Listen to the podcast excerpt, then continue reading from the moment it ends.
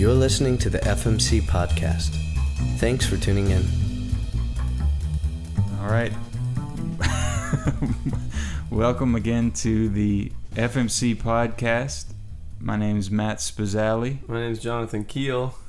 And we're glad you're here with us. It's been a couple of weeks since we did our last one, and I'm sure you've all been waiting breathlessly for the next installment of this podcast.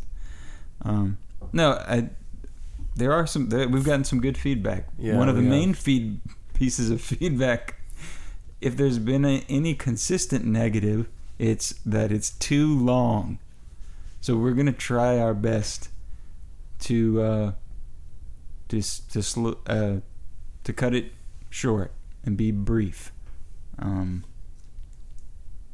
But even if that doesn't happen, we could be cutting this podcast into two different pieces. So this will be an interesting intro to a two-part podcast. So let's pray. All right. As we do, in the name of the Father, and the Son, and the Holy Spirit. Amen. Praise you, Lord, we ask you to send your angels and just all of your heavenly protection around us and around this conversation. We ask you to dwell with us here. Help us to be aware of your presence in our lives and in everything, and to share that presence and share our personal relationship with them, with your Son, to other people in love and in charity. We ask this all in your name, Jesus. Amen. In the name of the Father, Son, and the Holy Spirit. Amen. So today we're going to be talking about something that's dear to the missionary heart, obviously, proselytization and evangelization, or and the relationship between these two words, between these two, I guess, attitudes of sharing the gospel. And I think that so that's sort of almost giving away the point of the podcast, that we've recognized that these things are expressing attitudes. And maybe Jonathan, you could, why are we talking about this? Well, it's something that's I noticed has come up a lot in Pope Francis's homilies from the very beginning, all the way back in 2013. Pope Benedict the 16th discussed this in Deus Caritas Est, and we see it discussed by Pope John Paul II and Pope Paul VI, especially in relationship to our Eastern Orthodox brothers and sisters, and in relationship towards our separated brethren. And yet for many people, the two, if you sat down and discussed with them, and even as we first started discussing this topic among ourselves, we realized we weren't very clear on how proselytization and evangelization differ. And so what you find is throughout the internet and in various discussions, you have people basically critiquing Pope Francis based on his comments, some saying that he's actually kind of diverging from church teaching in the Gospels by saying that you no longer can evangelize because in their minds, the two words are the same. And so when Pope Francis says something like, proselytism is the strongest venom against the path of ecumenism, as he said in one of his homilies last year, people feel he's saying don't talk about Jesus to those who don't know him, some people, and that this, of course, goes against church teaching and the Gospels. And so they feel like, of course, he's leading us down the wrong road. And we felt it was important as missionaries as well to kind of explore the idea of evangelization and attitudes that are incorrect and foreign to a spirit, a true gospel spirit of evangelization. And so, you know, Pope Benedict said in various occasions that the church exists to evangelize. And so if learning about evangelization and what it means is something central to the very existence of the church, of whom we make up the body.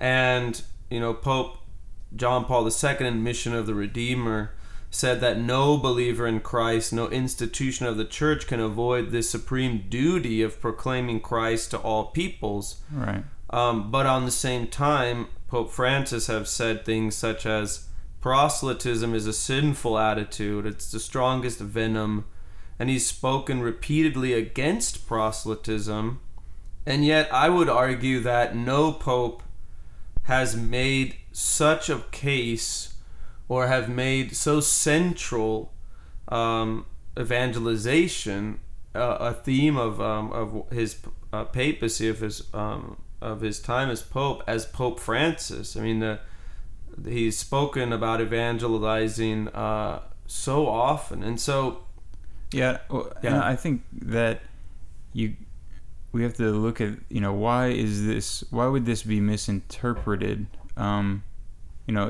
So we certainly as missionaries, we agree, and then as we read the words of St. John Paul II and the other popes, and St. Paul, to not evangelize, woe to me if I do not preach the gospel. This is it's a foundational aspect of our faith, and so we begin there. We know that. So, what do these words mean? Proselytization, evangelization, and what I wanted to say is that I think, to be clear, there's a desire to misinterpret Pope Francis. Or a desire to interpret what he says through the lens of his perceived liberalism. So I think there are people who want to say, look, this is what we thought about Pope Francis. We know that he doesn't. We know that he thinks all religions are equal and that nobody should be a follower of Christ or something like that. This is what we thought. He's the guy we thought he was, and he's just declaring it.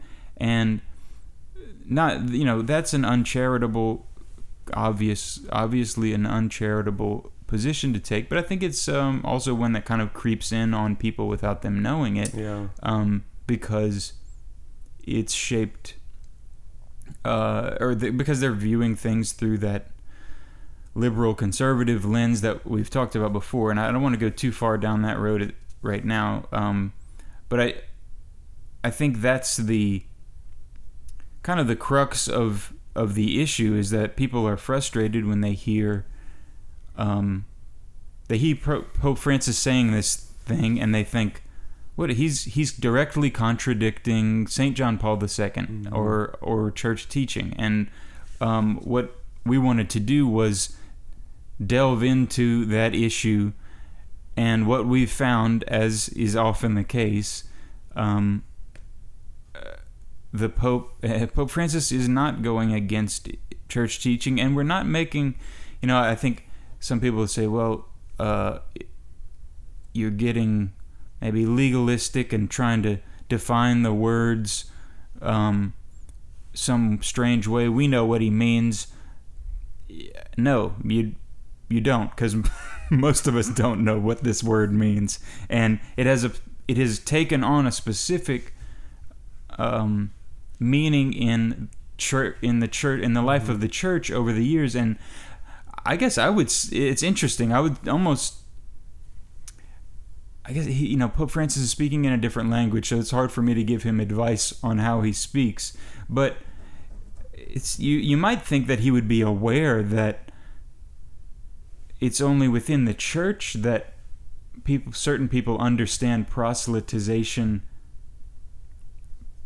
in the way that he means it, mm-hmm. and that these words could be misinterpreted. But I think, I don't know, actually, as I'm saying that, kind of to your point, he's been so vocal about evangelization. He's been so vocal about bringing Christ and the love of Christ to everyone that you can't interpret his comment out of that context, mm-hmm. So it would make no sense. You'd have to look deeper and say, well, wait, what does this word mean? So that's what we're... Well, I think another thing that it's really important, it's important to kind of lay out our terms here, because so often there are words, even as we're speaking, using liberal, conservative, or traditional, progressive, and these ways we attempt to describe different types of Christians and Catholics in America that really don't.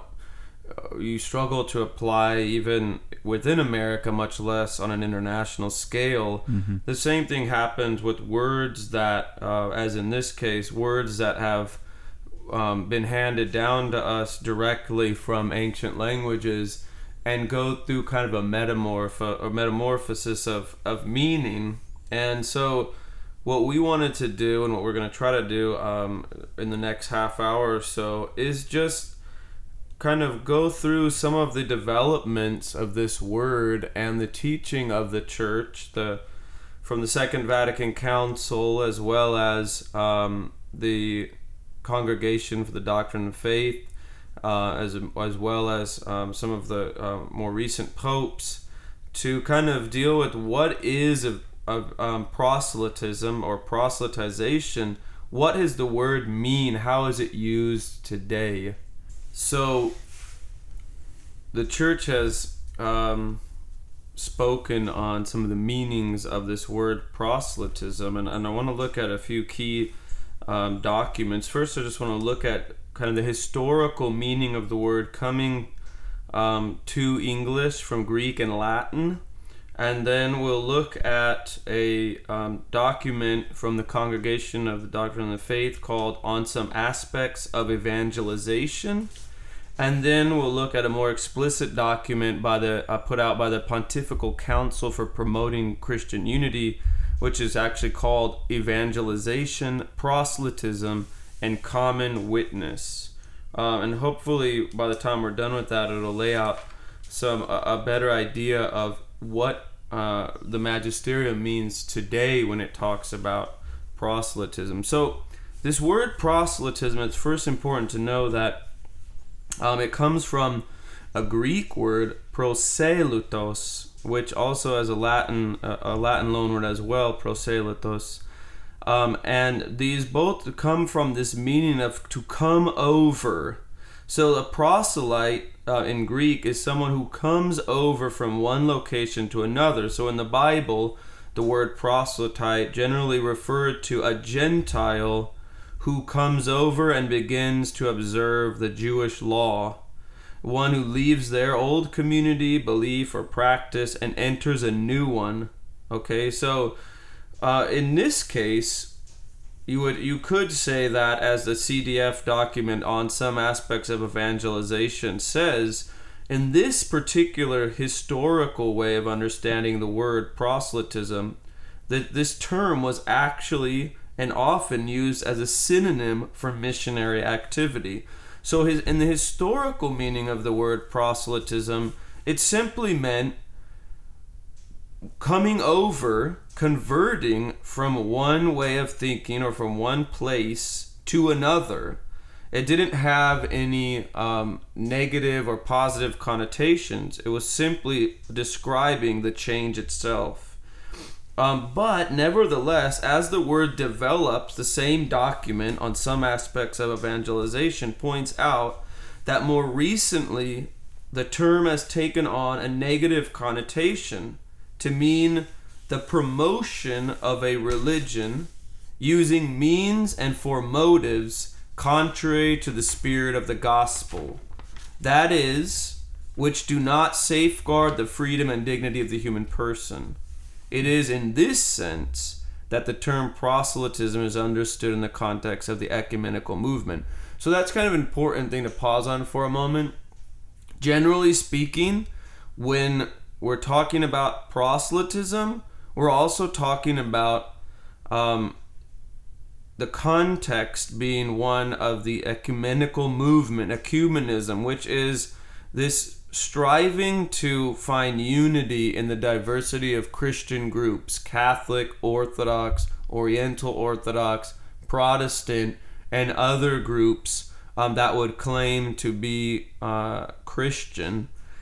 In this context, we'll be discussing most of the idea of proselytism, because that's actually the context where most of the church's documents and defining come out. But we'll find that this attitude we could apply across the board. And I think that's what...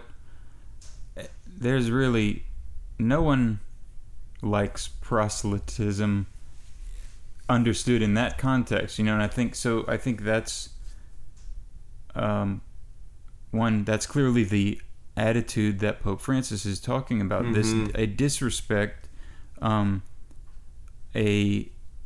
of conquering attitude or something, and that, you know, I think it's also a misunderstanding that a lot of people have about missionaries. If you tell people that you're a missionary, they may associate that with some bad missionary activity that has gone on in the past, you know, and we hear about it even today, people who put requirements or on their activity. So I've heard... We're going to draw out some of that as we... There's actually some specific examples that I think will help us kind of define this attitude. And that's given more in this document by the Pontifical Council for Promoting Christian Unity, which is entitled Evangelization, Proselytism, and Common Witness. I would encourage, by the way, any of our listeners who are interested, all of these documents you could find for free online on the Vatican.va website. But it might be easier just to look some of these up on Google, which will bring you to those sites. So here are some of the notes that in one aspect, in the 80s and 90s, section 80s and 90s of this document, we have some very interesting and helpful notes to define proselytism. So they say that an initial working definition of proselytism, and again, we've kind of touched on this, is that it's a disrespectful, insensitive, and uncharitable effort to transfer the allegiance of a Christian from one ecclesial body to another. So some key things is we're talking now at this moment in the context of Christians, but a disrespectful, insensitive, and uncharitable effort. And so I'm going to come back to some of these and give you some examples that I've seen in missions, and maybe Matt could even, as we're talking about these in the United States as well.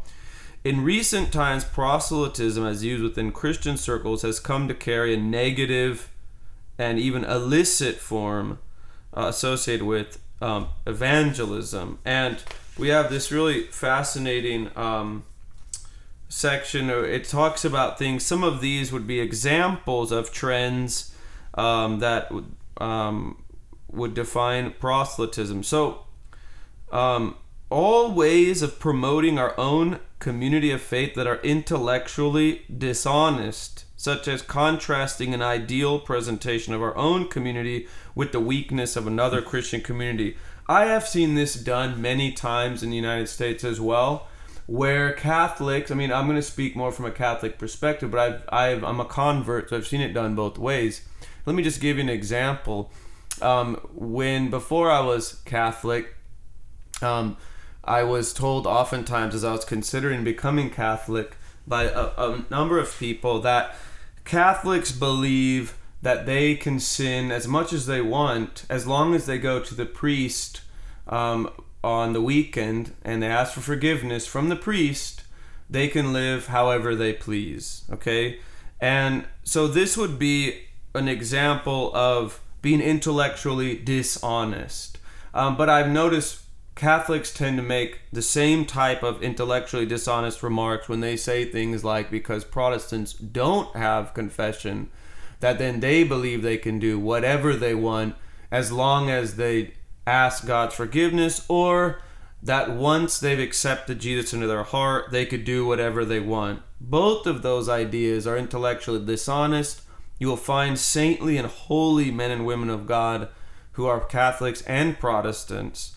But these types of ways of promoting the faith, as a missionary, if I were to go in and use these kind of intellectually dishonest ways of trying to deceive somebody into thinking that their faith in some way is less than mine because of I'm presenting an ideal of my own community and the weaknesses of theirs. This would be like one dishonest way of what we would call like this attitude of evangelization would be proselytism. Or another example, willful misrepresentation of the beliefs and practices of Christian communities, which is kind of what I just said. Mm-hmm. Every form of force, coercion, compulsion, mockery, intimidation of a personal, psychological, physical, moral, social, economic, religious, or political nature. It's really long. I know there's a lot there. Yeah, it's like, yeah, covers but absolutely every possible aspect. Exactly. But I mean, any way that you're forcing somebody. Yeah. And then we have something else. We have this idea of manipulation or the exaggeration of biblical promises, and this is something I've seen a lot in the developing countries where not only biblical promises but curses will be applied to somebody.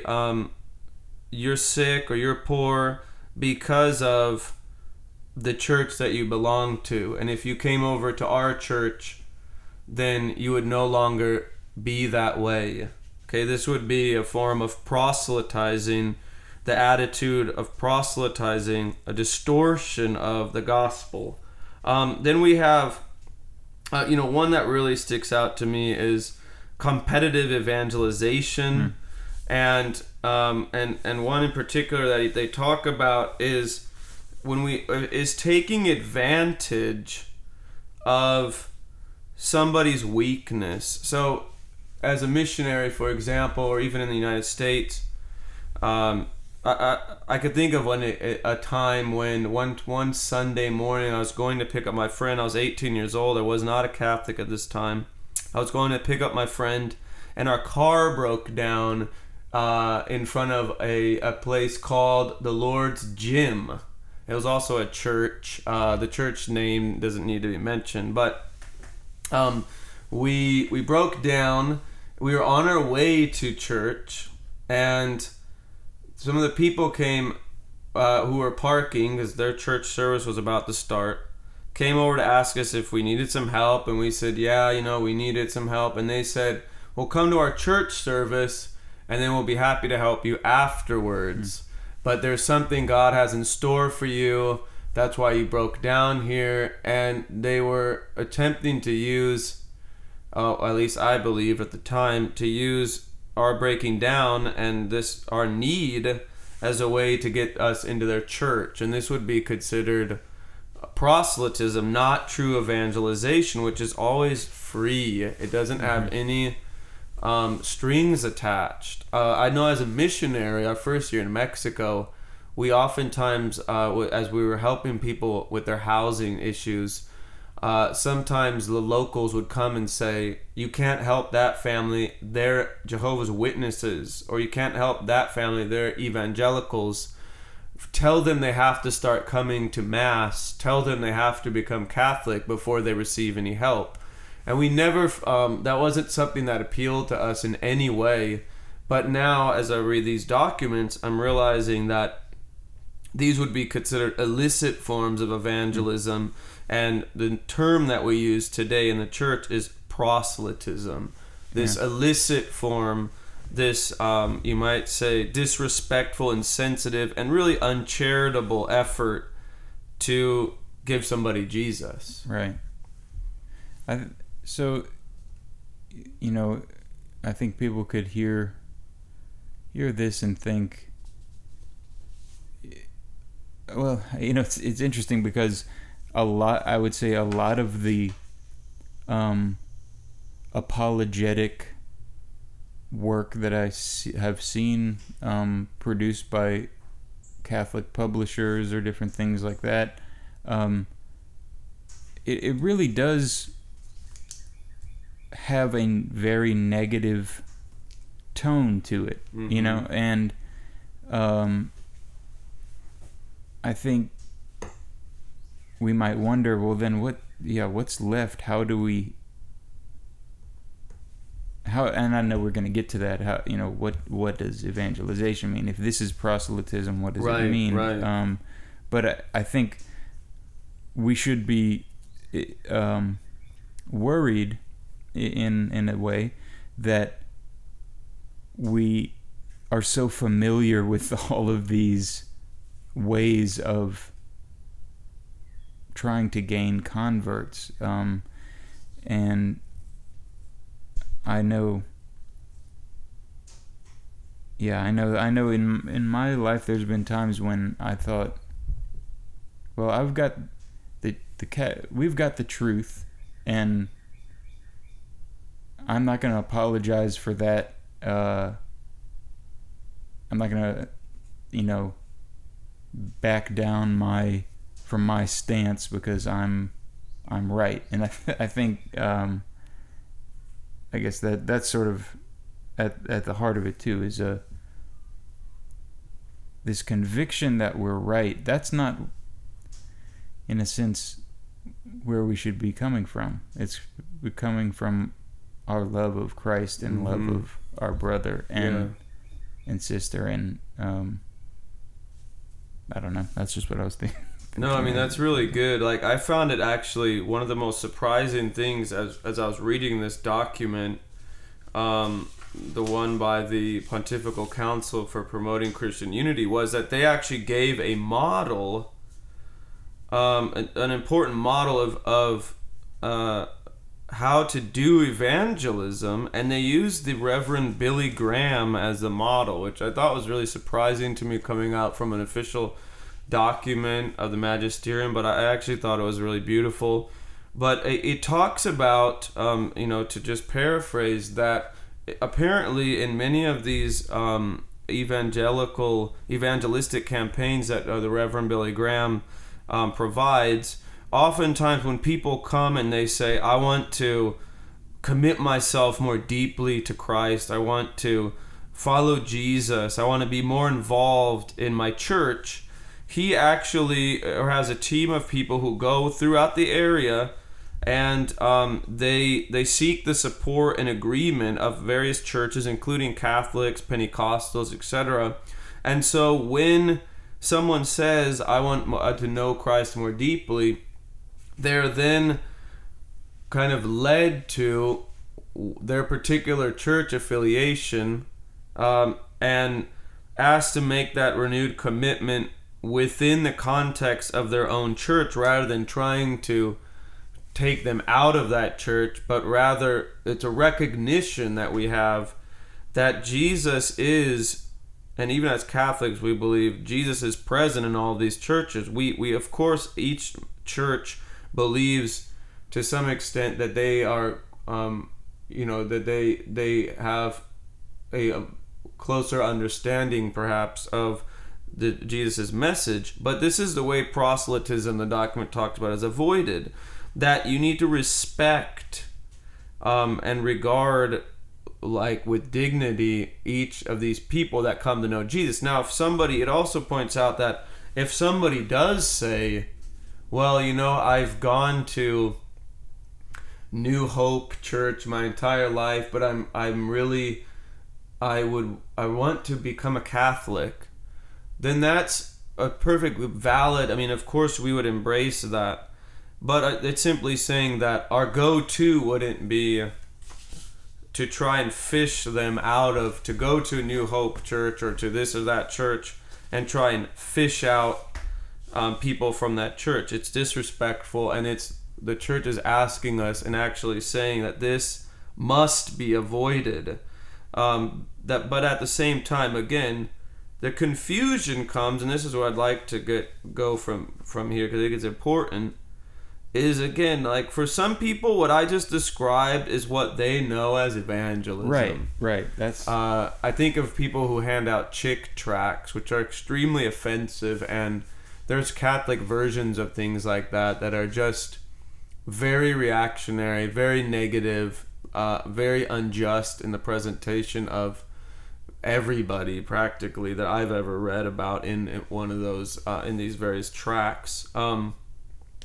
And so what we want to do is kind of, what are some practical conclusions as far as missionaries, especially, what does this mean for us as missionary disciples, which we're all called to be, not just us here in FMC or in, you know, certain missionary orders or groups, but rather every Christian's called to be an evangelist. But a missionary disciple is the term. So I want to just kind of lay out a few guidelines and that I've discovered just from reading Pope Francis, who especially has tried to guide us towards a more authentic attitude of evangelization. So one thing he said last year was that real missions begins with strong union with Jesus in prayer, adoration, and concrete acts of charity, which is service to Jesus and the least of our brethren. So I think the first thing to realize is that evangelization doesn't start with studying. And, you know, it's so interesting because oftentimes, I remember once listening to an apologetics show and someone asking about prayer, asking a question about prayer. And it struck me because the commentators were so, I think, struck by the question that they actually said, well, you should talk to a local priest or pastor about this. It was as though they felt completely incapable of answering a spiritual question. They were simply ready to answer these kind of dogmatic proof text type of questions that really, when you look at the documents and the teaching of the church, have very little to do with evangelization. Evangelization begins with prayer, begins with adoration, begins with the works of mercy. And if you don't have that foundation, then you really have very little to offer authentically to somebody in evangelization. Yeah. I think that's fascinating, though. That word that I when we were discussing this the other day, I don't think this is a word, but it came to me, pamphletization. Mm-hmm, like, mm-hmm. And I think that, you know, we can't be just people handing out pamphlets about various things. We can't just be, you know, no one is attracted to a man holding a sign with a list of people who are going to hell. I think that would, I mean, it's just, that's a very easy target for us to look at and be like, okay, that's not what we want to do. But we should also see that, you know, and then as I go further from that, and it becomes kind of problematic to single out certain activity that is on its face proselytization, because there's, you know, you can be handing out a pamphlet as long as it's got true information, that's fine. I think what the church is calling us to, though, is this inner presentation as well. You know, like, if we have to be so willing to share who Christ is within us with other people, that really the pamphlet becomes very secondary. Yeah, and I think it's important to point out, for it's hard to wrap my mind, or it was hard at first, but, you know, proselytism is not something that is not an action that you do. Okay, so it's not something that you just say, well, I don't, you know, I evangelize, I don't proselytize. It's an attitude that one can fall into many times in a day, just as lust, just as laziness, just as anger. It's something that is can become part of your life, that you can receive forgiveness, or you can receive the grace to avoid it. But it's something that's I find very easily becomes part of our life as missionary disciples. You know, Pope Benedict in the God is Love, Deus Caritas Est, has some beautiful words on this. He says, Christ is the missionary of the Father. We are invited to turn our gaze to him, for the church's mission exists only as a prolongation of Christ's mission. The church considers herself the disciple and missionary of Jesus' love. Missionary only insofar as she is a disciple, capable of being attracted constantly and with renewed wonder by the God who has loved us and who loves us first. So the first point is that we're missionaries, we're evangelists of love, but only insofar as we're also disciples sitting at the feet of Jesus. If you're not sitting at the feet of Jesus, that's what you need to first focus on. You shouldn't be trying to pull the speck out of someone else's eye, to use this motto, and trying to get them to know Jesus. If you don't know Jesus, if you're not knowing Jesus, if you're not sitting at his feet. We appreciate you listening to today's podcast. Please tune in again next week, and we look forward to seeing you. May God bless you.